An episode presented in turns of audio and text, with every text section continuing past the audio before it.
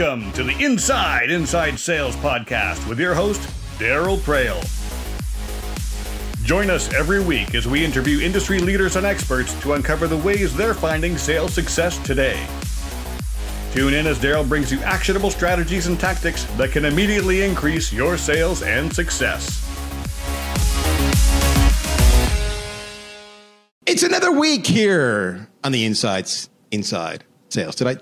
You know what? I might have said that wrong, folks. Can you believe it? I'm the guy who's always saying to you, you got to say it that way. Should we do this again? Let's try this again. Here we go. And just note, we are leaving in that mistake. Nobody's editing out that mistake because you know what? That's the sign of an authentic leader. Just mistakes and all. So let's do this again. Here we go. It's another week here at the Inside Sales Show. How you doing? I've missed you. I'm glad you're back. Hey, have you been listening to some of the shows? I don't know. If you're like me, when it comes to podcasts, I don't always listen to every single show of every single podcast that I subscribe to. So let me give you a pro tip here, okay? We have had a whole bunch of amazing guests in recently. Not that we don't always have amazing guests because, hey, it's the Inside Sales Show. But really solid guests. And what makes them solid is that the topics we've been having are fresh, they're new, they're not the same old, hey, what do you say when you do a cold call and someone answers the phone? What's the best email subject line? How do you do discovery? You know, it's not that at all. This is some really dynamite, fresh topics. And candidly, it's inspiring me, too, to be a better leader, to be a better sales professional, a better revenue person, because it's bringing me into the conversation, the stuff that I can so learn from. So that's the thing, right?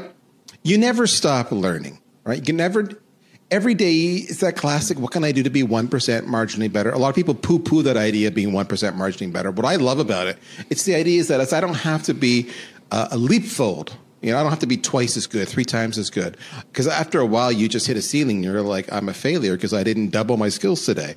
But if it's a continuous journey, then that's dynamite, right? Think about that.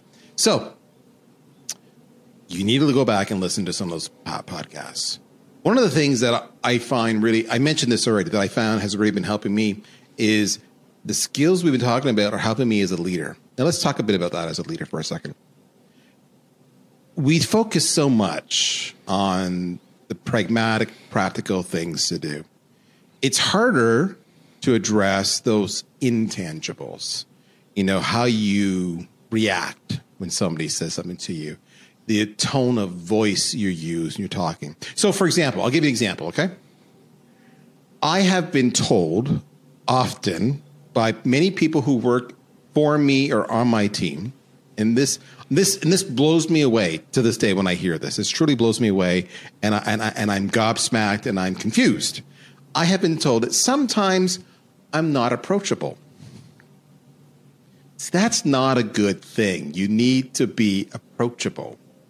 Now, why am I not approachable? Am I not approachable because maybe my personality is big? Sometimes, is that it? Am I not approachable because I have a C-level title? Is that? People are intimidated by that. Am I not approachable because I shut people down? If I shut you down, why would you ever come and want to talk to me, right? Am I not approachable because I think I'm always right?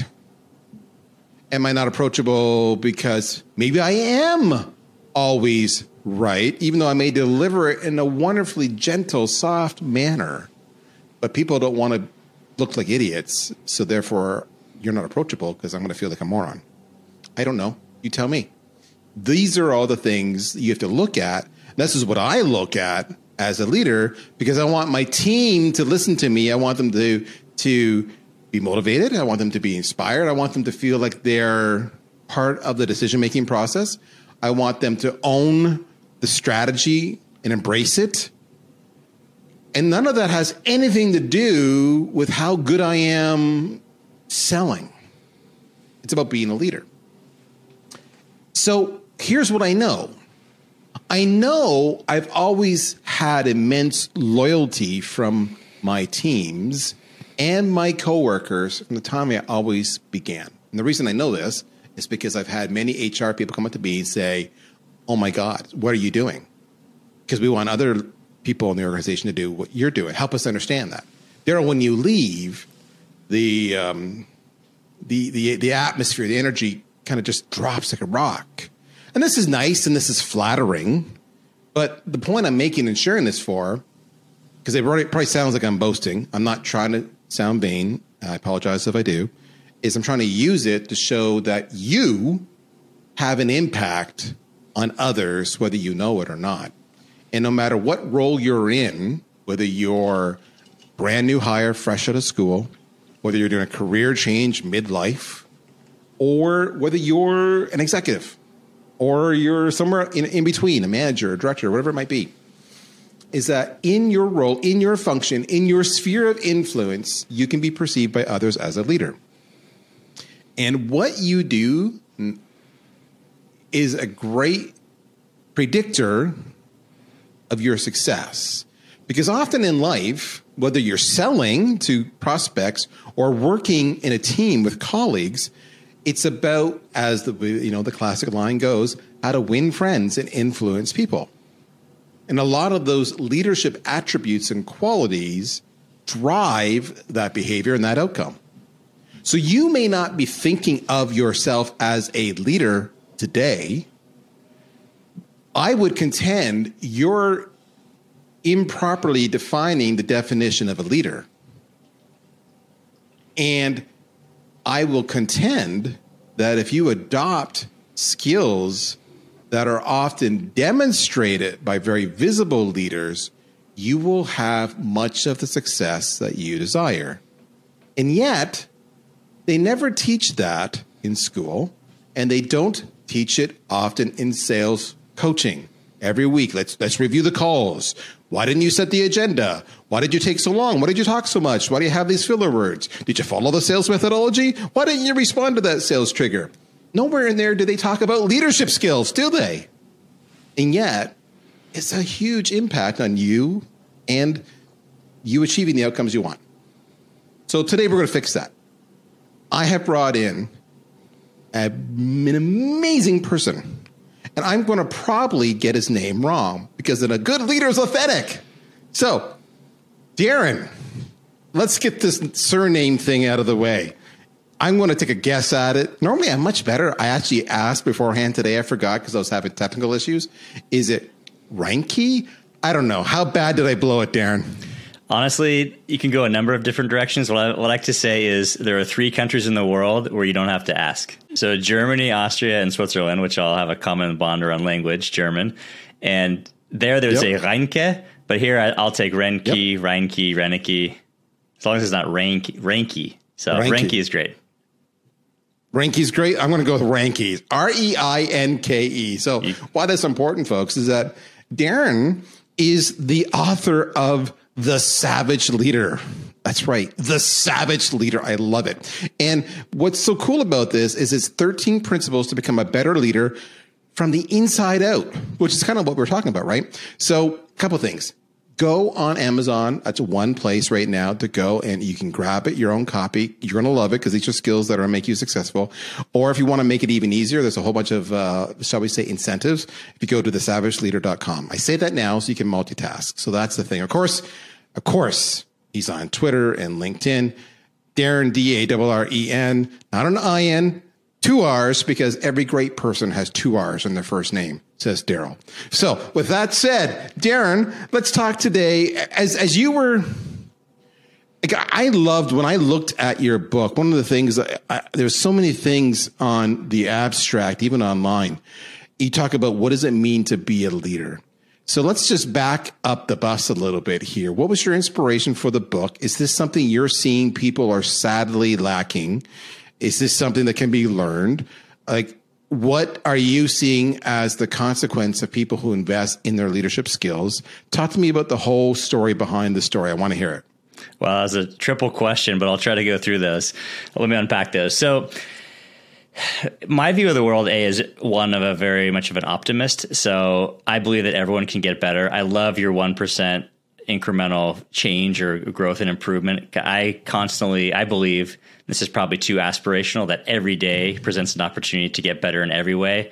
That might be a little bit too far out there, but I do believe, and I'm focused constantly every day about becoming a better leader for my clients, better leader for my firm, better husband, better father, better friend, etc. So I definitely think that people can grow and improve.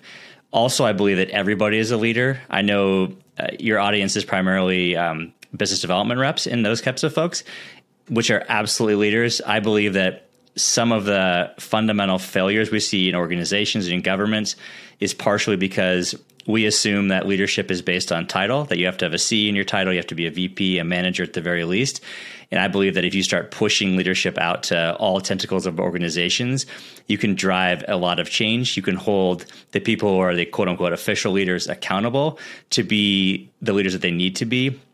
But also just from a practical perspective, the frontline folks are often the ones that are hearing about new innovations, they're hearing about pain points, concerns, complaints, new products, competitive products.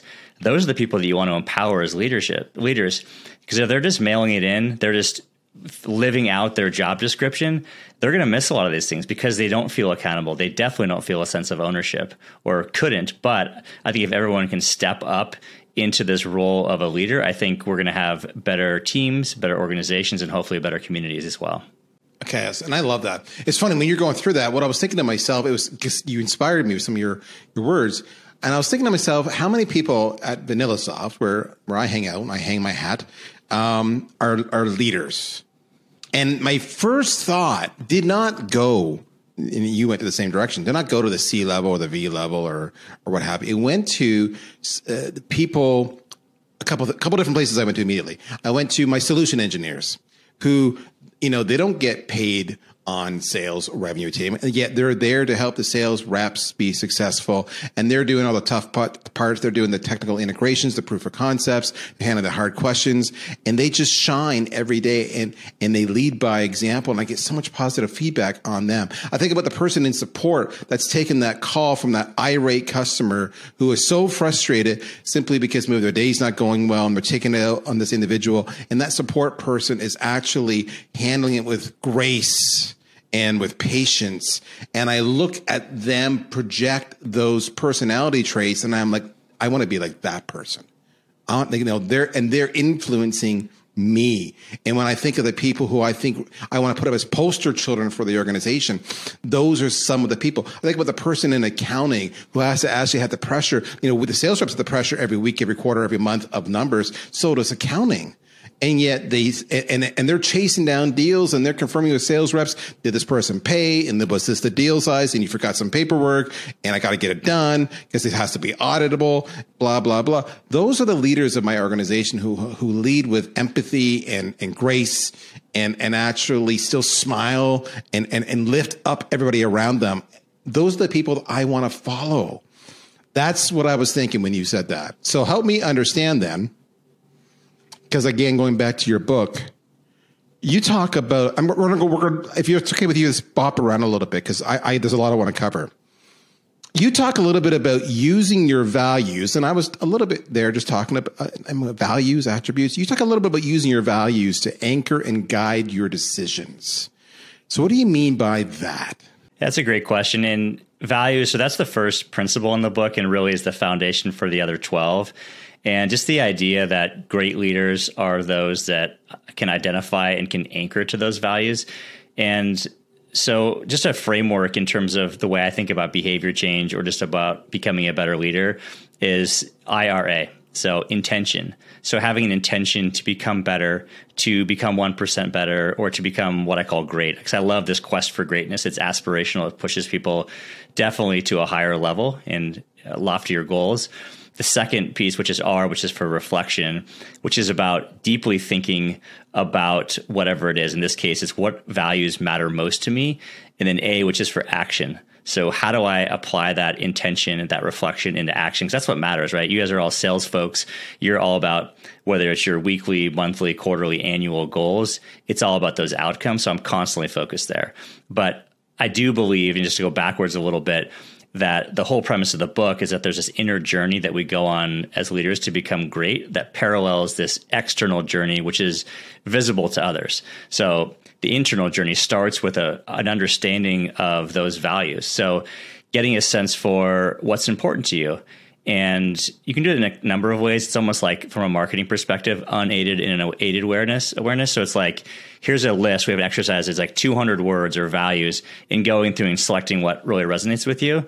But secondly, it's telling stories. So talking about the defining moments in your life and your career, and then extracting those themes, extracting some of those values from that, is a really powerful way to get at what really matters. But once you do, it's how do you anchor to those values?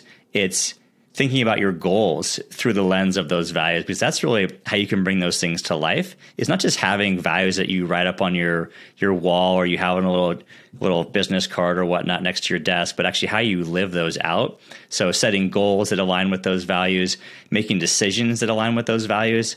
I know for me, having the values have become crystallized in a why or a purpose statement, which Simon Sinek talks a lot about why. I talk about purpose, very similar. And by having that, it's a really great anchor and filter to making good decisions. It helps me, if I'm making a decision for my life or my company or my career, to help me get back in alignment. And so just, that's a really stabilizing force in terms of having those strong values that can anchor and guide you. Simon Sinek, you heard Darren mention Simon Sinek there. Another great individual. You should follow their content on. If you haven't, go do it. Look, that's S-I-N-E-K, just so you know. So total sidebar, good reference there. Okay, so you talk about doing that. Do most people do that? Do most people actually self-assess and then look at what their values are, what's important to them, and then use that to anchor themselves, set their goals, and drive their decision-making? Because I find a lot of people don't. A lot of people kind of go through the motions and they wander, they meander. If I look at a lot of the people I've worked with over the years in sales or marketing, I see people who will show up, do the job, and leave, and that's fine. That's your life balance. If that is one of your goals, you want to have that life balance. But to me, often they feel aimless, like they're not headed anywhere. And I think that's picked up on by others as well. It's a perception that they project. And as a result of that, they often may miss out on opportunities for growth in their personal development or their career development, because people second guess whether they're committed or that they're reliable. Now, am I just running away with this completely ad hoc and I'm being stupid? Or is this what you're seeing? And how would I know if I'm guilty of that? Is there a test I can do, a simple test to ask myself, do I do this? Do I do that? And to make myself self-aware? So it's a good question, because I think people will select values that are not authentic to who they are. It's what they think they should be. They're projecting who they think they should be, whether it's their coworkers or their colleagues. And so that's what I like to do, is I like to start with that point of intention and to talk about, what does greatness mean to them? What are their goals? Because you have to contextualize those values within those goals for them to become authentic and to be able to live those out. So I think that's a really important point, is start with, what are you aiming to achieve? And then identifying goals that are true to yourself. You know, some people want to make $1 billion, and that's great. They're motivated by money.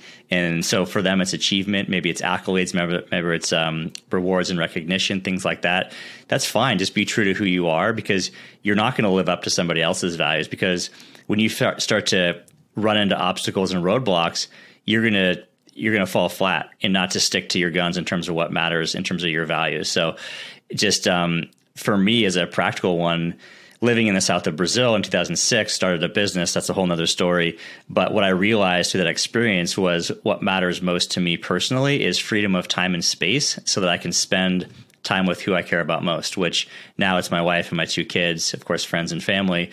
And sometimes I can get out of alignment because I'm chasing, in a lot of ways, my professional why. And I realized, when you're doing this, when you're so stressed out about what you're achieving, what you're not achieving, I'm falling flat in terms of what matters most to me, which is showing up and being present with the people that matter most to me. So it's a nice tool. It's a nice guide. It's a nice filter that can help you stay in alignment, but also to help you assess some decisions that you face in your career and in your life. All right. So I don't want to beat this to death. No, I mean, so much I want to cover up with you here today, but the whole idea, folks, of doing that self-assessment, again, it's you want to look at The Savage Leader. He lays it out for you, so you don't have to do this on your own. And anchoring your decisions and what you value versus not value really helps you quickly identify both your personal decisions, which may affect your career decisions, right? And what I mean by that is you may decide based on who I am and what I want about and what I value and what I anchor myself against. Maybe sales isn't for me. Maybe I'm in a whole different career. Who the hell knows? But that's really important, because if you come to the decision that sales isn't for you, then that's a good move for you. You're moving on and you're getting going to what makes you happy. But if you do decide that sales is good and right for you and you value certain skills and attributes and whatnot, now you're anchored. So now you need to go back and say, what does this mean for my job and my skills and my capabilities and my development to achieve those goals? Because remember, it's as using the IRA, intention, reflection, and action. And action is all about applying the intention and the reflection to achieve action and outcomes. So now, and I'll tie that back to the sales element of what Jeb Blount talks about. He'll say pipe is life, like your sales pipeline. So if pipe is life, then your behaviors, your actions, your approach, your mentality, your values drive your activity and how you approach your deals and your outcomes. And so now once you have that foundation, then your desire to learn skills to make you a more well-rounded sales rep actually you're motivated to practice and master them. So it's cause and effect, right? It's like anything else. You can have an amazing house, but if it's built on a weak foundation, the first sign of an earthquake, and it's going to tumble down. So you want to make sure you have a solid foundation. All right. With that said, let's carry on, my friend. You talk about a lot of things. You talk about adopting best practices for authenticity. You also talk about forging unbreakable bonds with your tribe. And then a third one you talk about is embrace patience. All of these jump off the page to me. So where do you want to go next? What do you want to talk about? Yeah, those are three big ones, three of my favorites, actually. And let's go to authenticity, because it really builds on what we were talking about from a values perspective. And being authentic is a lot about just connecting into those values, right? It's doing what matters most to you, and being authentic, being vulnerable as well, is showing more of yourself to your team. That's a great way to create connection with folks.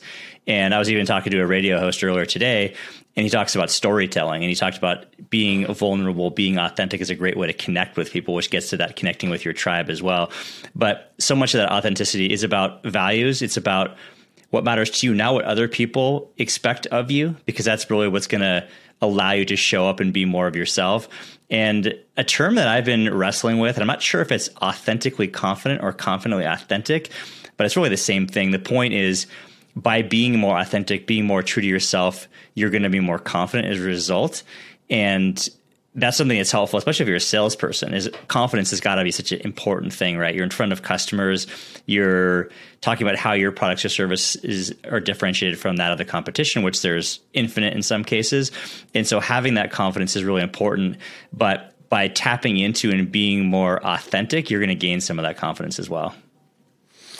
So this whole, I'm a big authenticity person.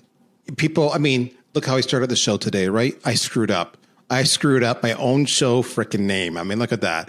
And yet, you know, we leave it in there because people screw up all the time. I've had people say to me, you know, Daryl, despite as a leader, me not being approachable on video, they'll say that I'm very approachable. And I think a lot of that is just because I have the confidence to say, this is who I am. I am an idiot. I'm sarcastic. I make fun of myself. I pick on people simply to get a laugh. But I really do want you to succeed. So let's smile and have some fun along the way. And people react to that authenticity. But you nailed it. It does require a little bit of confidence. And I see a lot of people, and I had to get there. I had to get to a point where I was confident enough to look like an idiot, confident enough to say, this is who I am. Take me or leave me. And you also talked about where you say earlier, you made a comment where people often project the image that they perceive people want them to project, as opposed to being comfortable in their own values. So for somebody who struggles with confidence, is there any coaching or guidance you can give here to help them get there so they have that that inner tranquility about who they are and just take me, leave me, love me, but this is me? You made an interesting point, which is in your situation, having the confidence to be authentic. And I was almost flipping it around the other way, which is when you're more authentic, you're going to be more confident. Exactly. And so we talked a lot about, probably too much about values, right? That's one big part of it, but also your strengths. You know, what do you do well, but what don't you do well? And I'm a huge believer in positive psychology and what Gallup talks about in not spending time focusing on shoring up those weaknesses, but really developing those strengths. And you said, it's about being comfortable who you are, but also who you're not. And the same thing goes from a strengths perspective as well. So anchoring to the values that matter to you, not to other people, not to your peers, not to your family, not to people you grew up and went to school with, but what are truly resonant with you, but then your strengths. And then that will allow you to be more vulnerable in some cases too. That's another way to be more authentic in sharing a little bit more of who you are. And through that, I believe that you can gain confidence. So it's a little bit of a maybe counterintuitive, a little bit flipping it around. I know for me that the process of writing a book initially was going to be focused only on other people's stories. I ended up threading my own stories in there. Maybe it's 15% of my own stories. I don't know the exact math, but as a way of sharing more about myself and being more authentic to who I was. And for me, for so many years, I was focusing on being the smart Darren. When I first published my first blog, it was being the Accenture Darren, the Berkeley Haas MBA Darren, and not being the true Darren, the real Darren. And so I found through the process of that, of really finding my own voice, I'm still on the journey to finding that real voice, is I feel so much more authentic, and actually I gain a lot of confidence out of that because it's something that's true to me. I'm not trying to be somebody else or a projection or a 3D hologram of myself. So let me use this personal analogy for folks who still struggle with this, because everything Darren says is spot on. And Darren, correct me if you think this is a bad analogy. I'm okay being corrected. I look at it at a relationship. Let's say there's somebody special in your life. You really, think about your dating, right? Or your courting, or call it what you want to call it. Pick up any term. You're hanging out. You're spending time. But you really like them and you want to be maybe in a relationship with them. What do? We've all been there. We've all done this. We kind of project the persona that we think that person will appeal to. And sometimes they like us and sometimes they don't. And you get all these mixed messages and you're like, oh, I don't know what to do. I'm so confused. And then when you finally get the end of your rope, you're like, screw it. And you just decide they're going to like me or they're not. I can't be bothered with this anymore. This is exhausting. And you just relax and become yourself, and they get to see the real you. And all of a sudden they embrace you and you're like, oh my God, this is awesome. And then you feel good. And then you feel loved because they've accepted you. So the former in that scenario are people who aren't anchored on who they are and what they're about. And they're not being authentic. But to your point, when you're authentic and people accept you, then your confidence grows, whether it's confidence in a relationship or confidence in your sales skills. It's the same thing. That's the best analogy I can give you and why you want to do this. So if you find yourself doing this all nonstop, where you're projecting as opposed to being authentic, being you, finding your voice, then you're going to suffer the consequences. But when you find your voice, oh my gosh, you're going to watch your sales go through the roof. And a big part of that, it's funny you mentioned storytelling. I love storytelling. I use storytelling all the time. I open up every show telling a story because people connect to stories. And that's part of being authentic. All right. One last thing here. I know we're almost out of time. You talk about, where was that caught my eye? Oh, yeah. You said seek out discomfort to drive growth. That seems like the absolute last thing I want to do that. So if I want to be a leader, tell me, Darren, why would I seek out discomfort to drive growth? It's painful, right? Is people tend to do the opposite. But as Ginni Rometty, former CEO of IBM, said something like, growth and comfort can't coexist. So the point is, if you have that desire to be great, which we talked about earlier, and then it's about pushing yourself out of your comfort zone. Because if you think about, if you just stay in your routine, even at the gym, you lift the same weights, you do the same exercises, people tend to plateau. The same thing goes with life and your careers and business.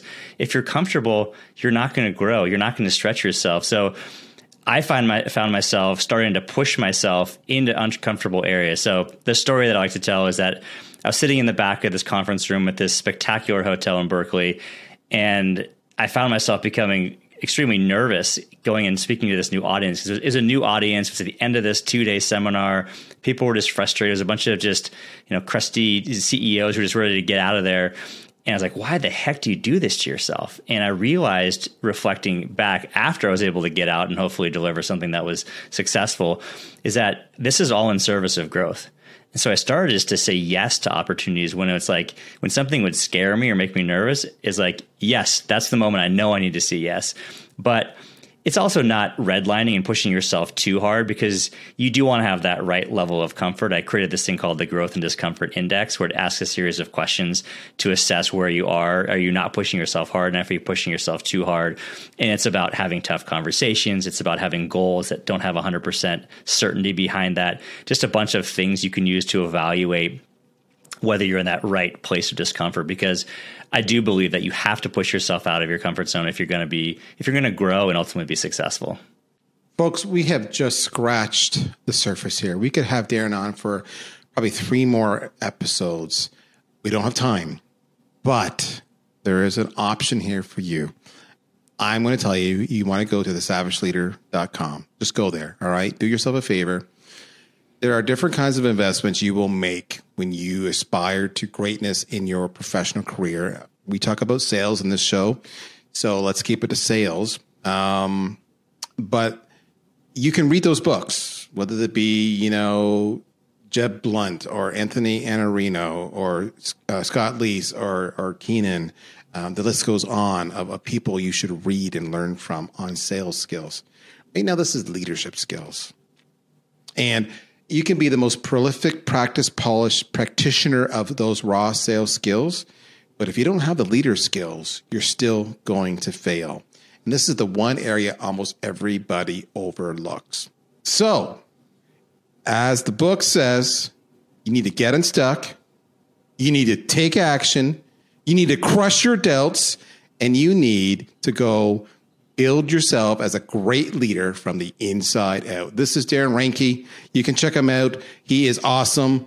Again, thesavageleader.com. Darren, thank you for your time today. Folks, we are so out of time. Did you like today's show? A little different, I know. But you know what? This is the kind of show that will make a dramatic difference in your success. Go forth, be a leader. In the meantime, get your ass back here next week. We'll do it all over again. I'll talk to you soon. Bye-bye. Thank you for listening to another episode of the Inside Sales Podcast with your host, Daryl Praill.